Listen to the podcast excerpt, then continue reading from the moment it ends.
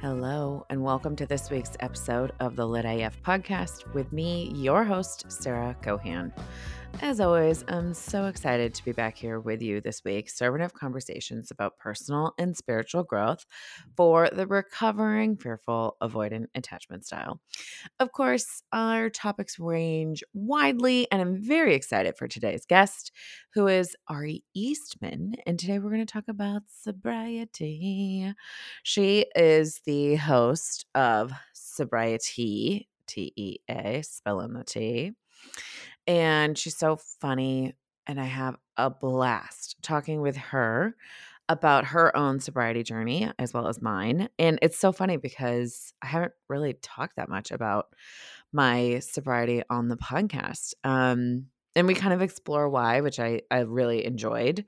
And I've I've thought about it a little bit since, but I feel like being sober has just been such a very natural part of um, my life, my process, and just where I'm at right now. So I don't know. I just, I don't feel like there's, it's not even like a question. It just is. And so um, it was so fun talking with her um, about the beginning of the journey and where she is at now and the bumps along the way. Oof, it is it's um it's wild. And so I can't wait to get into this week's episode.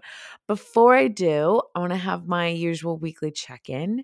I want to share with you folks a wonderful opportunity that I have for an internship to come work with the Lit AF podcast. So I'm looking for podcast production intern. They're going to help with posting weekly episodes, getting kind of all the um, metadata ready, and also the social media ready, which is my favorite part of all of this. It's so fun to make uh, content throughout the week that talks about each episode.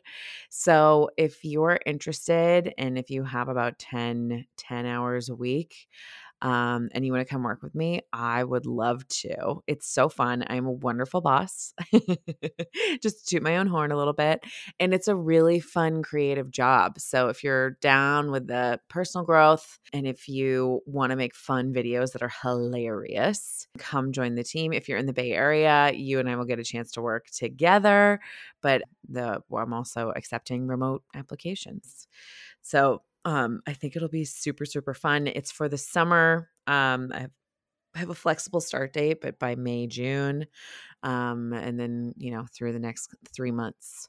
So if that sounds like you, if you are interested in learning more, you can visit sarahcohan.com. That's S A R A H C O H A N.com forward slash internship.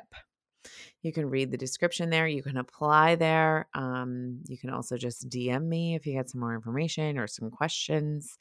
Um, I asked you to put together like a fun little exercise and put together like a sample post um, and share your favorite social media channel that you're following. So it's fun and I would I would really love to work with you. Um, once again, if you're interested in applying, it is sarahcohan.com forward slash internship. That's S A R A H C O H A N dot com forward slash internship. Just so you know, if you are I, ideally, I'm looking for someone that is um, able to trade this for college credit. But if that does not describe you and what, what you want to like trade something else, I'm very open to that conversation. Happy, happy to talk more about that. And that could mean a lot of different things. I'm happy to get creative with it. But yeah, I want to work with you and I'd love to see I'd love to see your ideas um, to spice up the show because it's my favorite thing. It's my favorite thing. All right. Um, what else for my check-in? I feel like I had so many announcements for all of you this week, and now the internship is the only one that I can actually remember. Um, last week I talked about the gifts of insecure attachment types, and it was such a fun show to do because I feel like these are things that we don't often talk about, and it also just shows me that I'm kind of uh, where I am in my path where I'm able to like actually turn around and be like, fuck, dude. Yes. Like, I really appreciate that I got that. And, you know, I'm really proud of that. So, the reason I share that is because I do offer an amazing meditation on my website. It's for free, it's eight minutes. And this meditation is just to start to get you into a feeling state. So, feeling your emotions and um, exploring them in your body.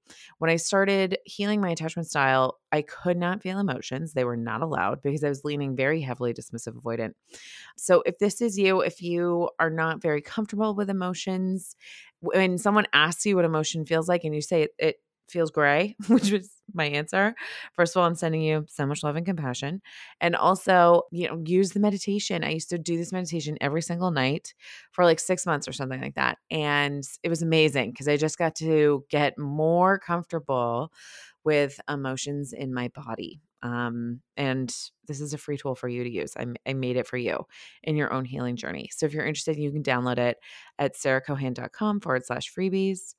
And I really hope that it helps you on your own journey of starting to crack open and um, allow to allow yourself to feel feelings.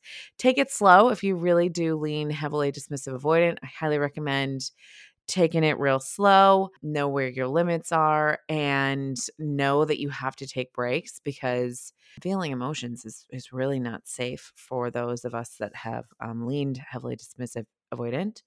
And so um, it can be kind of like, you know, whiplash when you first do it. so, especially because um, having emotions wasn't safe. So, all of a sudden, if you're having emotions and you're like, uh, uh, this is not safe. So, I want you to do it really, really slowly in your own time and at your own pace and maybe you know you just do first minute of the of the meditation second minute of the meditation and then maybe up to three minutes in like the following week or something like that or maybe the next month or maybe this is a year long process. Um but yeah i uh want to mention that in case you're interested. Yeah and i guess my last announcement will just be um sharing this podcast with friends. If you're listening and you enjoy this podcast, um, please, please leave a review. If you're in the Apple Podcast app, you can hit the rating and leave a review. Um, this really helps other people to find the podcast and to find these free resources, free conversations on healing. And please, please, please share with a friend. I um, think we've got some hilarious content on here. it's easy listening. So if you have someone that's on a healing journey that um, wants a little laugh while they're along the way, send send this episode to them. I would appreciate it. So thank you. All right. Without further ado, I love that. It's so Shakespearean. Without further ado, much ado about nothing. Let's get into this week's episode with Ari Eastman.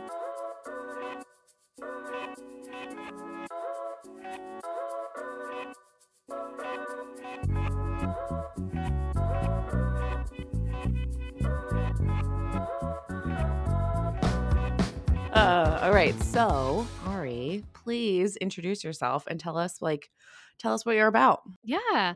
Well, my name is Ari, and I am a writer, a content creator, which I'm really getting over my issues with saying content creator. For so long, I was like, it's such, I don't know what it is, if it's just our associations that it's like this cringy term, but I'm like, no, that's what I do. I create content Fuck online.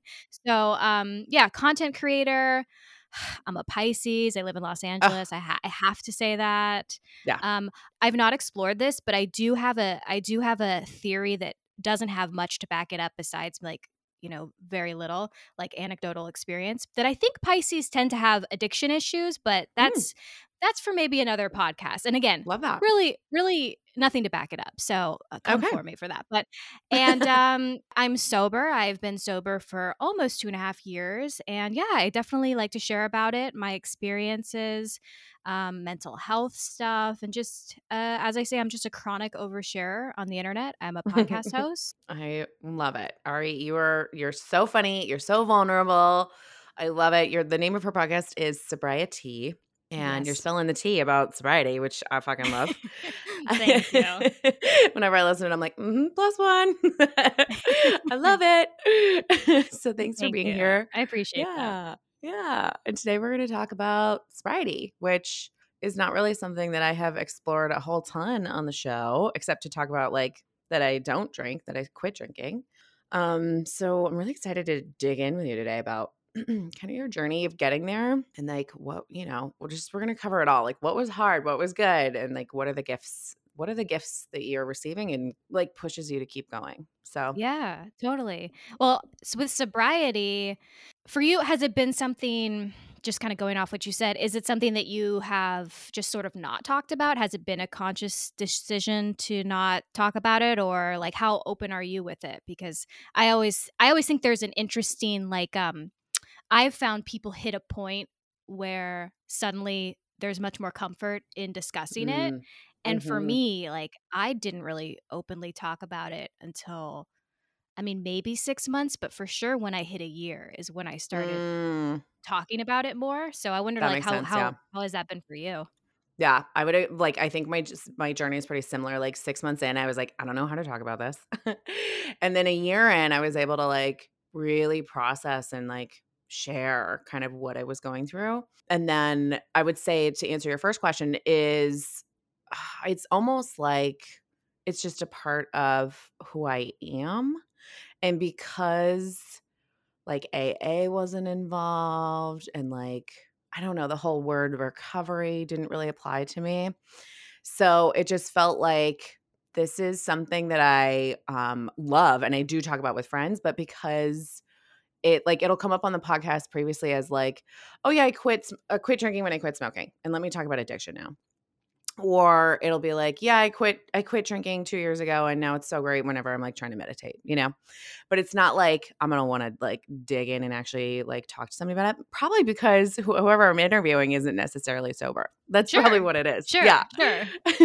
That makes sense. It's yeah. well there, there's a strange kind of i think awkwardness in society like if you're not in a sober space mm-hmm. to talk about it and i think that obviously now at this point since i do a podcast about it and i post about it so much i've sort of forced myself out of it but there was definitely a while where there's like a fear of making other people uncomfortable or yep. there's like a discomfort in your own sobriety for other people, which is so strange because I'm like, trust me, I'd be making you all a lot more uncomfortable if I was still drinking and you were around me. trust me, my sobriety is much more comfortable to be around. But totally the idea of even kind of bringing it up, I think.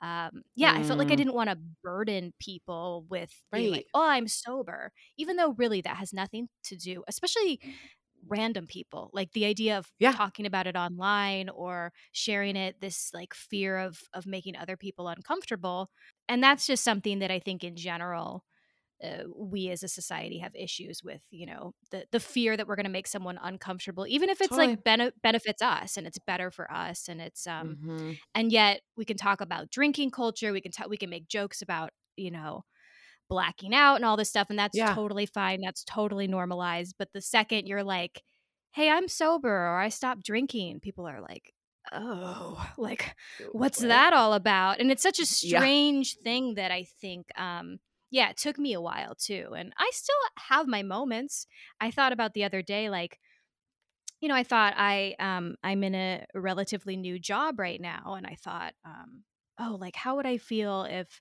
someone I work with stumbled upon, I don't know, some of my content and mm-hmm. I had to have the discussion that I'm sober. And I did have that sort of impulse for a second of like, oh, I wish I hadn't shared so much.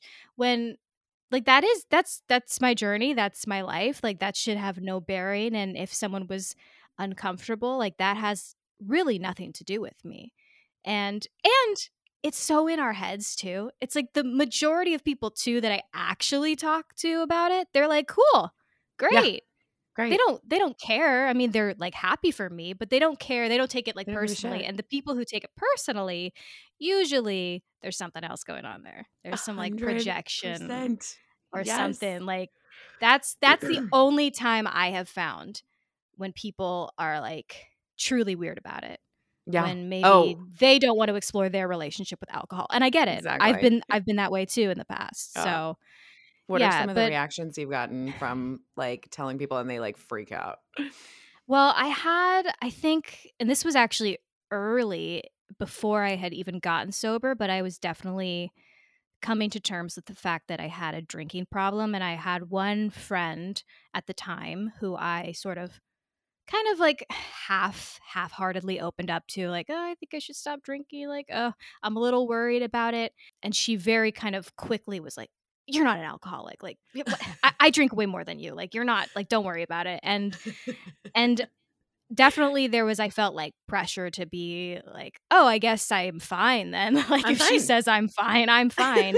And I'm gonna and- keep going with my problem so that you feel better about yours.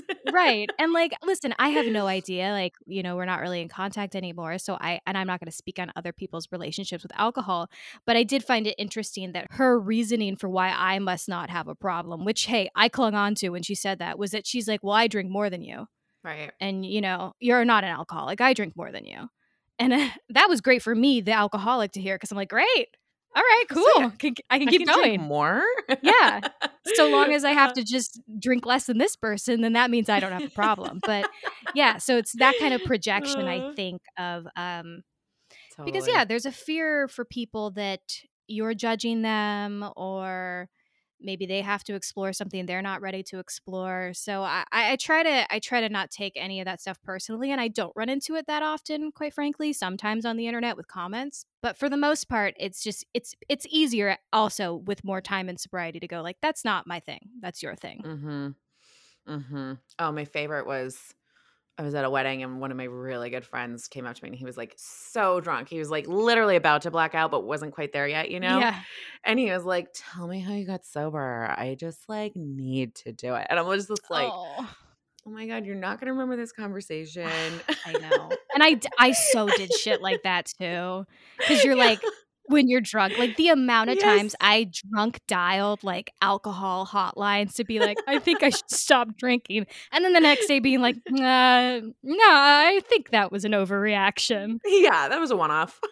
Yeah. Oh man. Yeah. No, Oh. been there, been there. or So like I remember what's this is so embarrassing. And I actually found it the other day. I can't remember if I talked about it on the podcast or not, but I'm a big fan of Marc Maron, um, his podcast and just like, you know, uh, him in general. I you know, for me he's got like bitter old Jewish daddy energy, which I'm attracted to because obviously there's something Freudian going on there for me. But I found like an old email that I sent to I'm sure his like podcast team that you know Oh does it he's not reading and I'm clearly drunk in it but I'm telling him how he's the reason I'm sober oh. or getting sober or like he's my Mm. inspiration and like all this stuff and this long thing and I'm like I am s- clearly drunk in this email and it and then I said I ended it with like if I see you at a show can I give you a hug like it's just like so bad. Just truly so bad. But that's the shit you do too when you're like drunk and kind of you're in that you're in that cycle, but you know there's an issue, and especially when you're drunk and you're like, I don't want to be doing this anymore, but then it just resets Yep. the next day. It's completely resets and you're just you're in that cycle. You're in the cycle. Yeah. Yeah. Oh, it's brutal. How long have you been sober? so I've been sober Mar it's officially March, so two years. Oh wow. That's so exciting. That's a Yeah, huge so number. just, just a little behind you. Yeah. And I did I did break my sobriety in December in Mexico, which was planned. And I'm so glad I did because I was thinking about having a drink literally since the moment I booked my tickets to go to Mexico. So it was six months Yeah. away. And I was like, I'm going to have a drink on Christmas Eve. That's how Yeah. I'm going to celebrate. Yeah. And uh, we got Mezcal because I fucking love Mezcal, or at least I thought I loved Mezcal. yeah. and I'm so glad that I broke my sobriety because it just completely reinforced the fact that I am sober and I and now I don't have to have that curiosity anymore. Like now I don't have to Yeah. feel that like the little feeling of like missing out, you know? Yeah. But for you, it was even a plan thing. A lot of people talk Mhm. about the fact that, like, these moments of whether you call them relapse, a slip up, a, a plan to break sobriety, that Mhm. that is often, not always, but often a part of people's sobriety process and Mm. recovery process in general. And like you said, it's like you got to, you you got something out of that experience, you know? Yeah. So was it kind of like an immediate? Were you like, yeah, no, this is The moment I want to go back to being sober. the moment I had a drink, I was so anxious. It was just like, I don't, I was like, wait a second. I'm already so anxious. I don't need more. I'm pouring more anxiety into myself. Why am I doing Totally. this? Totally. And then all of a sudden I was like worried about, you know, uh, who how I was acting and and it was in Mexico so I was with my Mexican family so I'm speaking Spanish at the same time so I'm just like really hyper cognizant and like too aware of myself. Yeah. And then I was and then I woke up the next morning and I totally had the like um the hangover anxiety. It was just like a roll. It was like moment after moment after moment of anxiety, but this time the anxiety was just like uncontrollable and it was about money and I was just like what? Like this isn't something that I've experienced in so long, but it was so I couldn't control it. It was just like yeah fear after fear after fear after fear was just coming into my brain. And I was like, oh, I know where this is coming from. It's coming from that mezcal I had last night. right, right. You're like, oh, well, also too i think that the idea to it i mean not uh, not like riding a bike because you know you don't want to ride that bike all the time but i'm sure there are like neural pathways or things that are being like sort of lit up or you know mm. anxieties mm. or things that are that if we've been doing a pattern of it right even mm-hmm. if we take a mm-hmm. long break that it comes back and i would imagine it doesn't surprise me that it would even come back sort of with a vengeance of like that anxiety and like i have and i'm kind of grateful for them even though they fucking suck and i hate them i have relapse drinking dreams like all the time still mm. even to this day mm. i have them all the time and are they nightmares they're nightmares. They're never good. I had one, one time in all of the times I've had dreams about drinking since getting sober. One dream where it was like good, but it involved a toxic guy, so it still wasn't good. And thanks, dream. yeah, I'm like, cool. Let me text him. But it was every single time I lose a car, I crash a car, I I loop spend all of my money, I get fired my mom cries like every single time i have one of these dreams something horrible happens and they suck because i'm sure my cortisol is like spiking while i'm sleeping and totally. i wake up and i wake up and i'm like great don't feel rested at all but they're nice reminders because i get to wake up and go oh yeah no that's that's didn't happen but that's what my brain is telling me could happen if i start drinking again so i appreciate their existence they're not great if I have a busy day ahead of me and then I don't feel rested. And then I also feel that anxiety of um I don't know if it's left over from drinking, but I have so much anxiety about doing something that I don't remember doing because obviously I did it a lot. And mm-hmm. even now I've noticed that I will have I'm totally I shouldn't put this into like the criminals' minds out there, but I'm totally someone that you could set up and like frame for a crime because someone could tell me I did something that I'm pretty sure I didn't do. And oh if they God. told me enough, I'd be like, I guess I did. I you know? done it. yeah. And so I have that kind of reoccurring sort of anxiety mm. sometimes when I wake up of like, what did I do last night? Even though I know I just went to bed. But it's I think it's like left it's like a leftover trauma from putting myself through that for for years.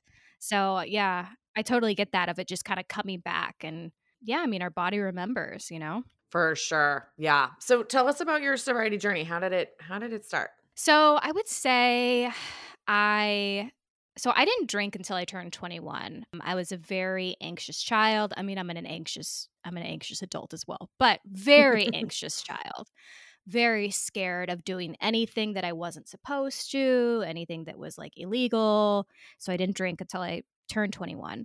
And even then, I was kind of like wary of it in the beginning. I've gotten better, but I have a pretty terrible fear of throwing up, which kept me from drinking for quite a while because that's what's depicted. You know, you get Healthy drunk, you throw up. Yeah. yeah. Yeah. And so I was like, I don't want to ever have that happen to me. So even when I turned 21, I remember like, and in college, they, you know, my friends threw this big party for me. And it's like, of course, it's like, oh, we're going to get Ari so drunk because she waited and like, you know, and I would take shots and then when no one was looking I'd spit them out and I would like Oh my god. I would like spit them back into my chaser cup and like I had like I, I wasn't even I don't even think I was tipsy on my 21st birthday. Like I wow. think I probably had the equivalent of like one glass of what's that like super cheap champagne that people drink in um Andre. Andre. Andre, yes. Fuck yeah. Andre. I had like one glass of Andre probably in total. Because I just kept spitting things out and like hiding and like I was just like, because I didn't want to like let people down. Because it's like, it's my 21st. And like people, I remember people, um, iced me. Is that what it's called when you yeah you're, given? But I was gluten free at the time, so I, I I looked at it and I, there's a picture of me looking at the ingredients, and I'm like, I don't think I can drink this. so so I was very like nervous around it. It's it didn't like start for me really quickly. And even going, you know, into bars now that I was allowed to, it was I was still very careful. And then I think it just started more with like, you know, you have wine with your with your roommates, you have you know, you it's it's it's a casual, it's a small thing, it's not a big thing.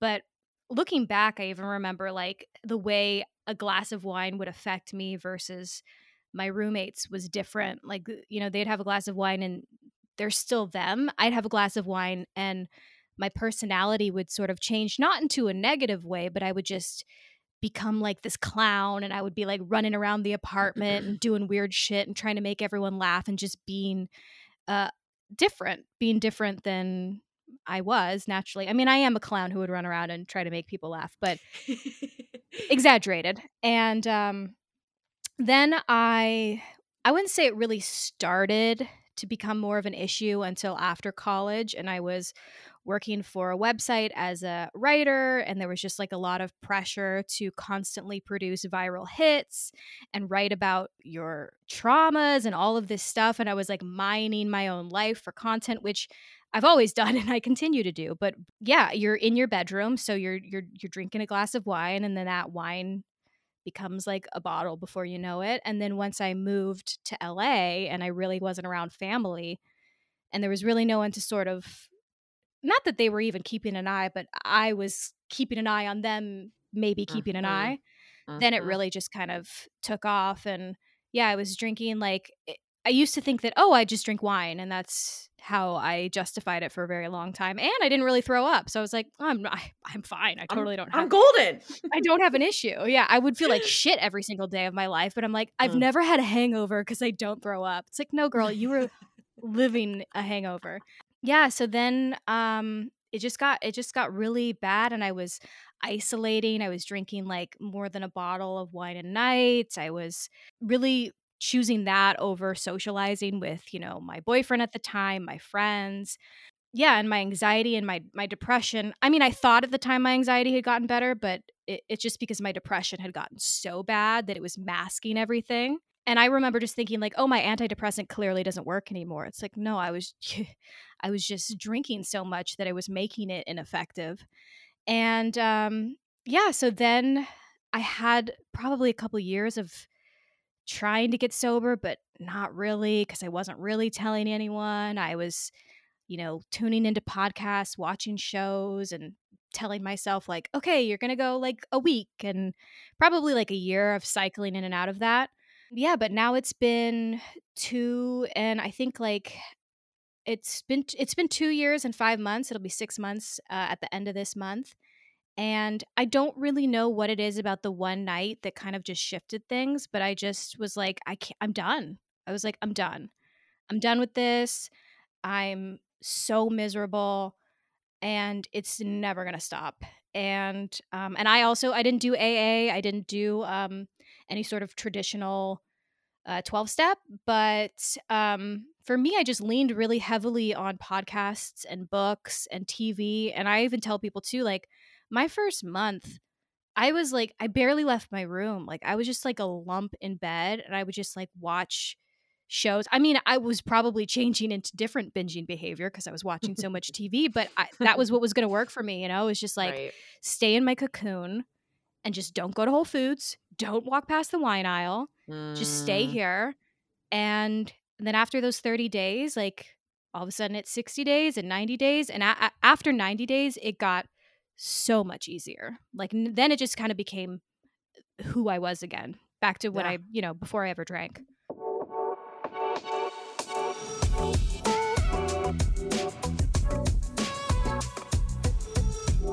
Hey there. I hope you're enjoying this week's episode. I know I am.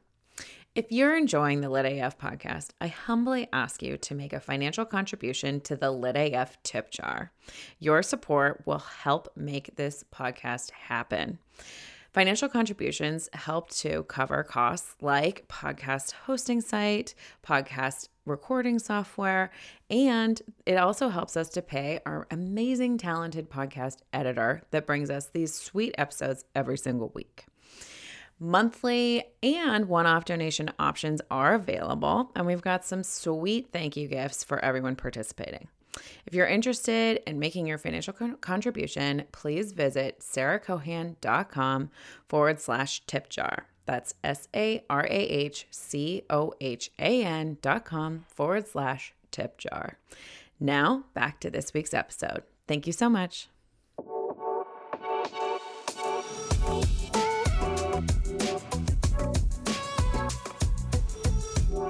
So, were you ever triggered by like going because it sounds like you were drinking at home. So, was going out and drinking ever a trigger for you or was it really just like seeing the wine in the grocery store or seeing the bottle of wine at home?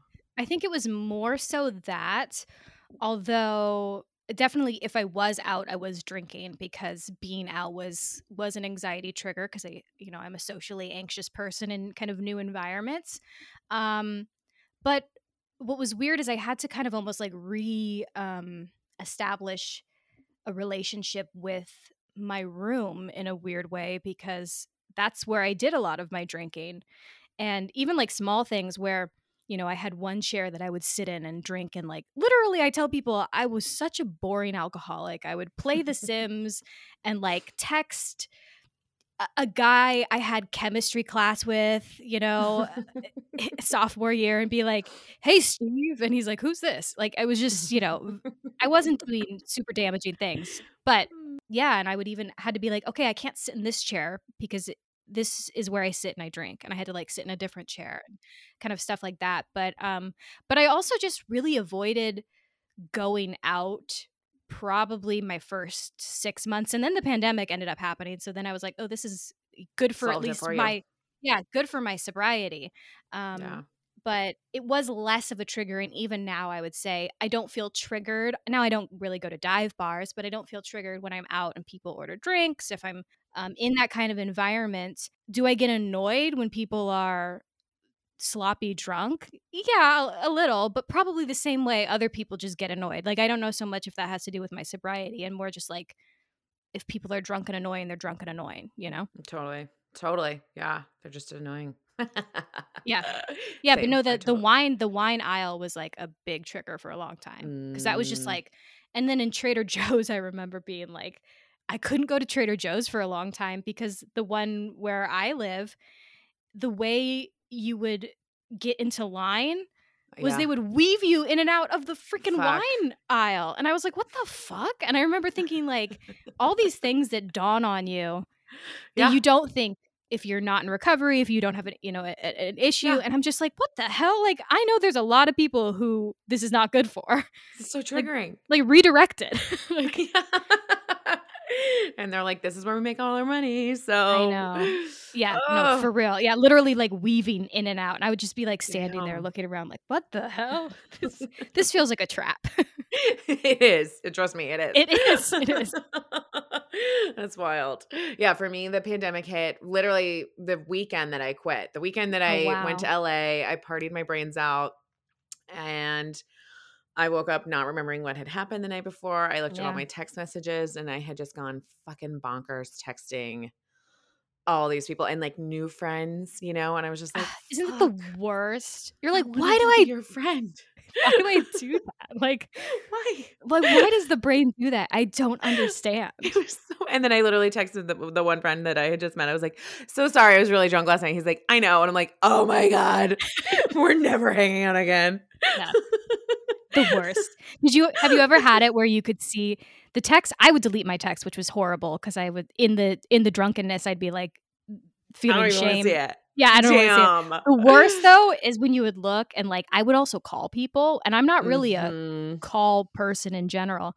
And when you look and you see that you had like a 30 minute conversation with someone, and you're like, "What the fuck?" Oh yeah, like what oh, happened? Oh, yeah. like, yeah. What did we talk about? Yeah, I had called my husband. I had no memory of talking to him at all, and I'm just like, we had just done 30 days no drinking together I go to LA for one weekend. I let it all out. Yeah. and the monster again, like, comes out. the monster came right out. She was like, "You put me to bed, and now we're coming out full force." Uh, and it's like what you said in the beginning of like normies that can just have one drink and yeah. that's it. I just couldn't do it. So yeah, I felt like ass. I think it was hungover for 20, 48 hours and I was just like, I'm done.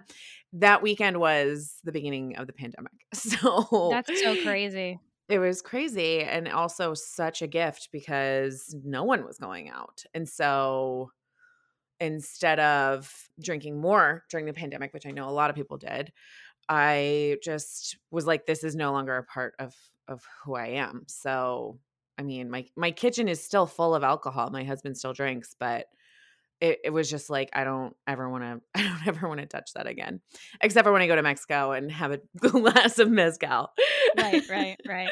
Well, it's also yeah. it's, I think it's like a kind of like talking to about like gifts of sobriety. It's like when you it's a it's pivoting how you look at it and the idea of like I can't have this thing ever again. It's like no, I don't like I don't I don't want that thing. I don't want that thing. Like how amazing that I, you know, I get to choose to not drink that because I don't want to drink that. And um I think that's what uh, there's like a lot of fears too for people and I had this too of like depriving yourself and and you know, it comes in waves. I don't want to say that it completely disappears like we're human beings, but once you kind of I don't know, like can shift your perspective a bit to like no this thing brings me misery and like sobriety it brings me joy then you're like oh i'm not depriving myself. I'm getting right. all i'm gaining stuff. I'm not losing i'm gaining. And i even feel like i felt like that in the, my first like I, well i would say my first my first couple weeks like i said i was like a total blob and then once i started to feel a little bit of energy coming back and feeling uh, just more like myself again I was I was I started doing all these like weird crafts and like I'm not really an artistic person, but I was like painting and doodling and doing all this stuff. And I'm like, this is so cool because normally I would just be drinking. Like this would my hours would be dedicated to drinking and doing something destructive. And now I'm just like having fun painting. Am I good at it? No, I'm fucking horrible. But how fun that I'm trying something and I get to gain all this time and energy back to discover other hobbies and discover other things that are fun. And um, yeah, that's a, I think a good perspective for people to have with sobriety once you get past the really like painful stuff. And also, it, also I, I tell people too, like we all have different levels of dependence, and then you know some people can cold turkey it some people mm-hmm. can't cold turkey it and and from a medical standpoint it's really important to like discuss things with your doctor and and we we can't all just do it in the same way and there's no shame in that and it's all about doing it in like the safest way for you but for me since I did do it cold turkey I was like yeah, I can just do whatever the fuck I want now. Like, you know, I can be whoever yeah. I want and and I can do all of these cool projects that I don't finish half of them, but like how fun that I got to try something and that's yeah, that's a huge gift because you you gain you gain back time and energy and getting to like redefine yourself really or go back to I felt a lot like I was going back to like the heart of who I was, like I felt very childlike in a good way. Um and yeah, a lot of that sort of like childlike joy of just like you know walking down the street and you want to like dance you know you're just like yeah I, I, had those moments in early sobriety with with which is common with like a pink cloud because you're getting this like euphoria back because your brain is sort of making dopamine again and right. and i just remember thinking like this is so fun and so great like why would i ever want what what people tell me is fun which is going out right. and drinking and getting fucked up but I know that that's actually like horrible for me. So no, like um people who can do that and have fun, that's great. That's not fun for me. You know? And it's just oh, shifting so that, I think. Rad. I love that. One of my questions to you was going to be, what do you do with all your free time now that you're sober? And I, I love that you just already answered that. Well, well, listen, that was early sobriety. I feel yeah, like, yeah, yeah. I feel like now, um, I was so much more productive in early sobriety because mm-hmm. Fresh like energy. With, yeah, and that's like with anything, right? You're like so motivated totally. in the beginning. Totally. I'm like, now now do I sit around and and and watch a, a bunch of I don't know, videos on YouTube and like, you know, just do a lot of nothing, yes. But that's fine. That's also within my personality to like, you know, sit there and consume a lot of content. But um yeah, no. I mean, I definitely like I remember in like the first couple months I'm like, I'm going to learn French. I, I don't even remember my Duolingo password. Like I you know, didn't didn't didn't go anywhere with that. So, but I mean, I started a podcast. Like, yeah. you know, there's definitely other creative projects that um that I wouldn't have stuck to or committed to or had the energy to do if I was still drinking. So, um, yeah, I think probably just that, like getting back to the heart of like creative projects and and yeah, exploring things that I like and exploring things that I don't like. Like that's that's purposeful too. Uh, getting to see what you like and what you don't like. And when you're yeah. drinking, for me, in my experience, it's just all so dulled that you go along with things that you don't like, and you're just you don't you're it's harder to have a sense of who you are because everything is numb so you don't really know and like so many people even that i spent time with that i'm like i don't like them like why was i spending time with them yep like, but you don't get don't to know to that until you're sober because right. then all your feelings and abilities to um, think critically come back exactly saying the word no was so hard for me when i was drinking so hard no, I don't want to keep going to that bar. No, I don't need that second drink. like it just no, I don't want to keep partying. Like it just it was so hard to say. And now I'm kind of leaning more towards the other side. Yeah. now I probably need to say yes a little more. Yeah, but totally. I needed to I needed to rebound a little bit and like, you know, get in the yeah. no habit a little bit. The pendulum will swing back yes. to where it needs to be. Yes. Exactly. Yeah. yeah, for sure. So it was it was fun being on the no side for a little bit. I had a friend who was quitting Juul. She helped me. So I was totally addicted to Juul. I was I've smoked nicotine for 20 years. The very end switched to Juul, which was mean that meant that I was smoking more, vaping more. Yeah. And I had a really, really wonderful friend who was helping me quit because she was, you know, on the Juul as well. And she was like 50 years old. So I was like, okay, I'm in good company here like we're not teenagers we're yeah. we are vaping in the bathroom at our work but like that's okay you know so one she one thing that she told me during her whole she just mapped out exactly how she did it and it was like great i'm gonna do exactly that and then at the end of it she was like yeah so now that i don't smoke anymore i just have like a lot more time to kind of think about like really big important questions it's like like what and she's like you know like why the fuck are we on he- this planet like what is the meaning of life and i was just yeah. like oh okay yeah. You're like, oh shit, maybe I'm not ready to think about yeah. those things. like, should I keep vaping so I can avoid that? Yeah. You're like, pass me the Juul. I don't want to think about I don't want to think about the purpose of my existence. No, fill my time with something else. Yeah. It's true but though, she was those, so those right. philosophical moments, right? Of like which totally. can which can definitely cause anxiety too. I mean, it's I think it's I have those frequently as well. And then that is why it's important, I think, to have those things that you can self soothe with or cope with or like numb a little bit, but just it depends on, I guess, uh, what the substance or what the thing is you're using to numb. Because, like, as human beings, right? Like, we can't, I don't, I don't think we're meant to like constantly process those things because it's just too much. You know, like we're the, we're like, you know, we're we're given this this gift and this curse of being like an animal that knows we're gonna die like and then yeah it, that's just such a sometimes i wish i didn't know that like i'm yeah. like sometimes i look at other animals and i'm like i would love to be a cow yes. and just like roam around and and and and, and eat and, and not be worried but you know whatever we, we're just so smart we were just given these big old brains but yeah i think it's like you also have to find your moments too to be like I'm gonna check out for a little bit. Yeah. But but it's the stuff of like, but with like al- alcohol and like even nicotine and and other things that are already chemically addictive. It's such a it's such a dice roll because it's just so easy to check out and then all of a sudden be like, fuck, I can't even check back in. And you know, there's a lot of things. I mean, people talk about social media. Like I'm sure I have a social media addiction, but um but we can't but we're never going to like completely be void of those things that help us take a moment to be like, I'm going to step out of reality for a bit. But I think as long as you can step back in when you need to, that's that's the biggest difference. Yeah. So, what do you use now to self soothe and like cope with anxiety? I mean, I would say, uh, listen, I'm a I'm a big proponent of therapy. I think that it's it's it sucks that it's still something that is um not accessible to everybody and and and I I I understand how it's not always easy for everyone to just like go get a therapist for whatever reason. Um but yeah, I mean I think therapy is very beneficial and it I also just like going for like a short walk. Not not even I'm not a big like fitness person, like exercise, whatever. You need exercise to live. I know, blah blah blah blah blah.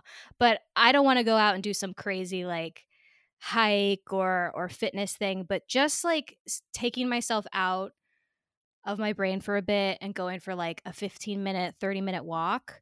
I live in a really beautiful neighborhood that has like all these unique houses and just stuff like that. Like, I think sometimes it's hard to get myself to want to go do it, but I always feel better afterward. And I think that just sometimes even just like a slow, repetitive thing is is helpful. Um, whether that's I don't know, even things like I don't know, folding your laundry or doing these kind of these kind of things where you your brain is f- focused on a task. That's been helpful for me. And then yeah, I mean, listen, I, I love I love TV. I love movies. I'm a big pop culture um, fan. So sometimes I soothe out with some shitty reality TV. Is it? I'm like, is it good that I'm self soothing with like uh, terrible people being terrible? I don't know, but I'm I can't I can't I don't have time to explore every single thing I do and whether they're all perfectly healthy or not. But definitely, This isn't early sobriety. Come yeah, on. yeah, yeah, yeah. I'm gonna say I'm gonna say the walk, um, and then that's that's the healthy one, and then the unhealthy one is maybe like shitty reality TV, I love that. or even is like, like way even, like, healthier. it in the long one hundred percent. And I've even noticed like for me, another thing that was really good for me to self soothe is like I-, I liked holding, I liked holding a glass, right? Like when I was drinking, there was something I don't know what the chemistry makeup of it is but the holding of the glass is like it's like Yes. it's like a blanket or something you know it's like Yes. it's like you're a pacifier and so i i mean i'm i'm peeing like 50 times a day because i'm always drinking tea or like sometimes i'll even just drink like hot water and just the act of having like a mug in my hand is very soothing and so it's just switching to um a liquid that's not um gonna give me cancer you know Yeah. Yeah. Yes. Mm-hmm. Mm-hmm. Or a hangover or a headache or or text drunk you know every single person yeah exactly Exactly. yeah. Yes. Thank you so much. I love yeah, that never, idea never, I've never texted. Yeah, I've never texted. You know, like a, a guy I matched with on Hinge and told him like, you know, my deepest trauma, and we haven't met because I was drinking tea. You know? Because you were drinking chamomile tea. Yeah. Yeah, no, no. yeah. No, No, hasn't no. happened. It'll be a much slower, like getting to know ya period. Uh-huh, uh-huh. love that.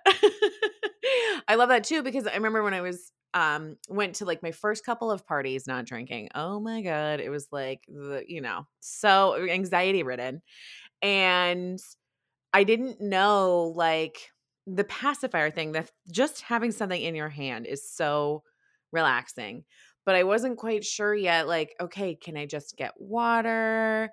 What are going to be the NA options? Like and then of course overthinking of like everyone's going to notice that I'm not drinking. Right, No one gives no one gives two shits. right. It's our special even person notices. syndrome. Yeah, yeah. Yeah. It, Everyone honestly thinks that I am drinking. So it's like it yeah, just doesn't yeah. even just doesn't even matter.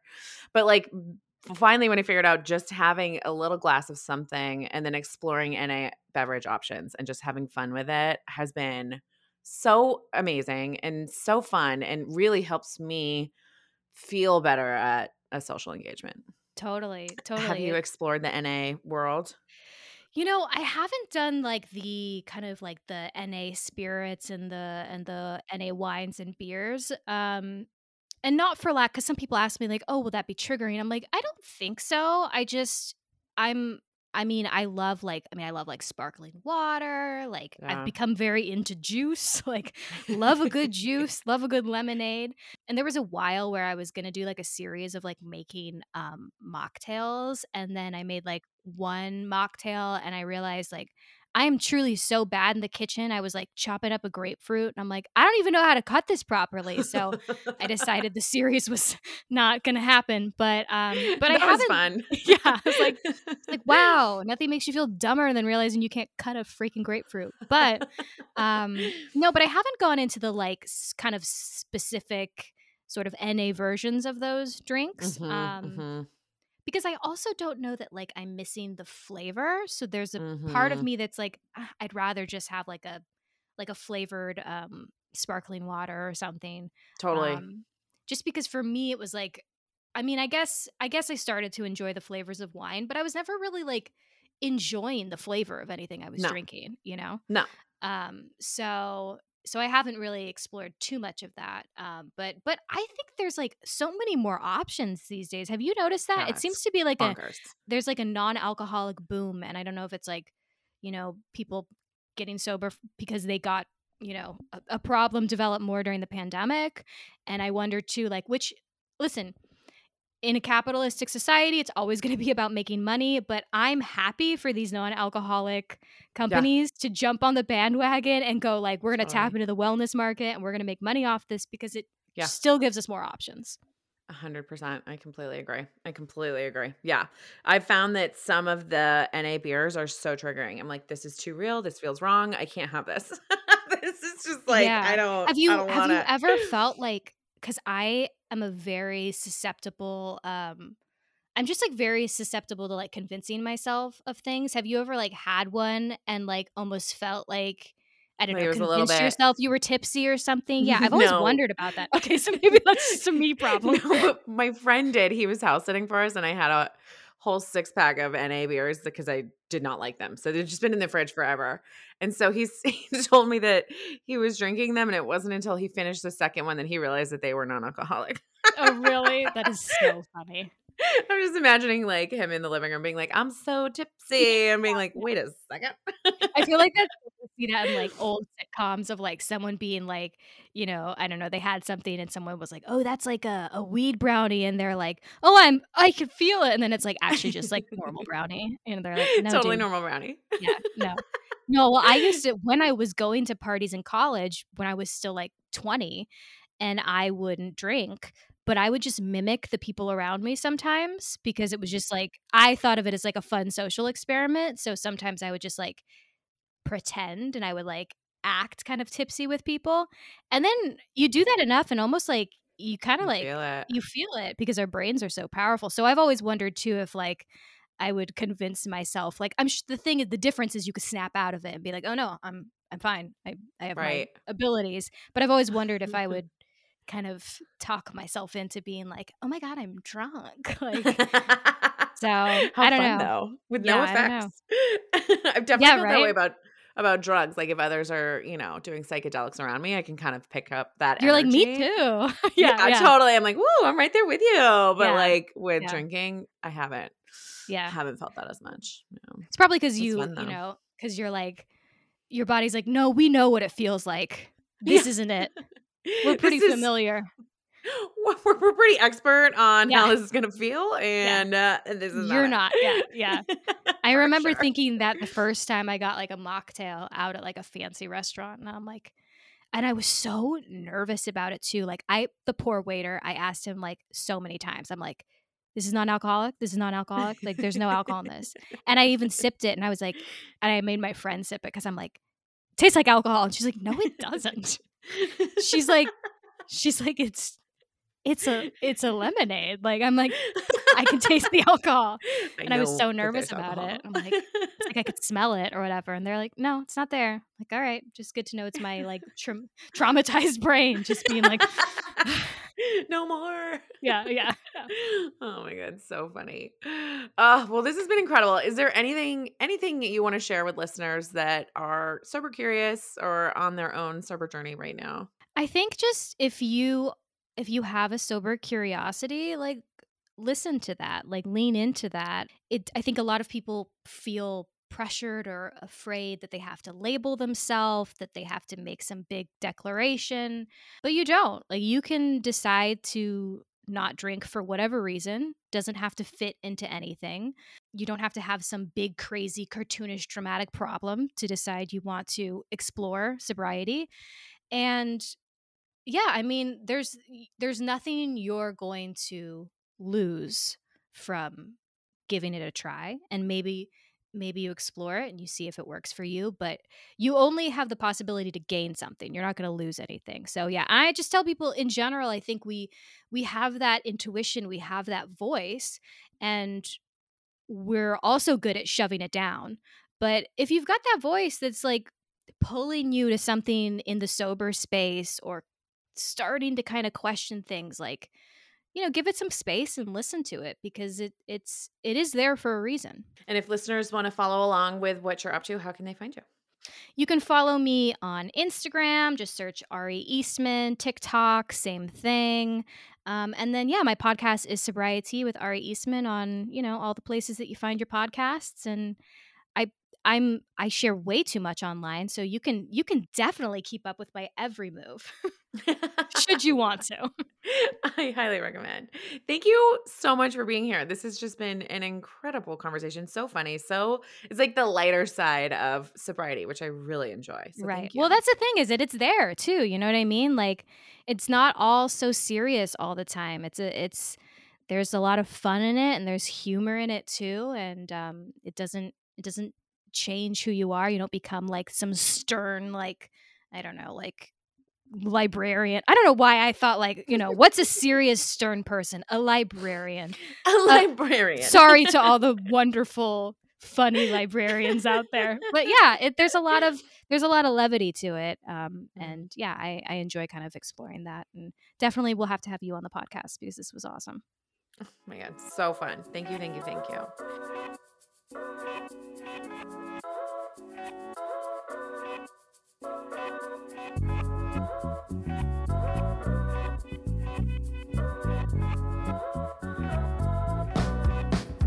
That's it for today's show. Thank you so, so, so much for listening. I really hope you enjoyed. If you have a moment and you're in the Apple Podcast app, please rate and review the show. I could really use all the ratings I can get. And please share this episode with a friend that may benefit from it. Of course, hit subscribe to keep up with new weekly episodes. And if you're interested in supporting the show and being part of the Lit AF community, join our Patreon by visiting sarahcohan.com forward slash tip jar. That's S A R A H C O H A N dot com forward slash tip jar. Thank you again for listening. Please stay lit, lit AF, and I hope to see you back here next week.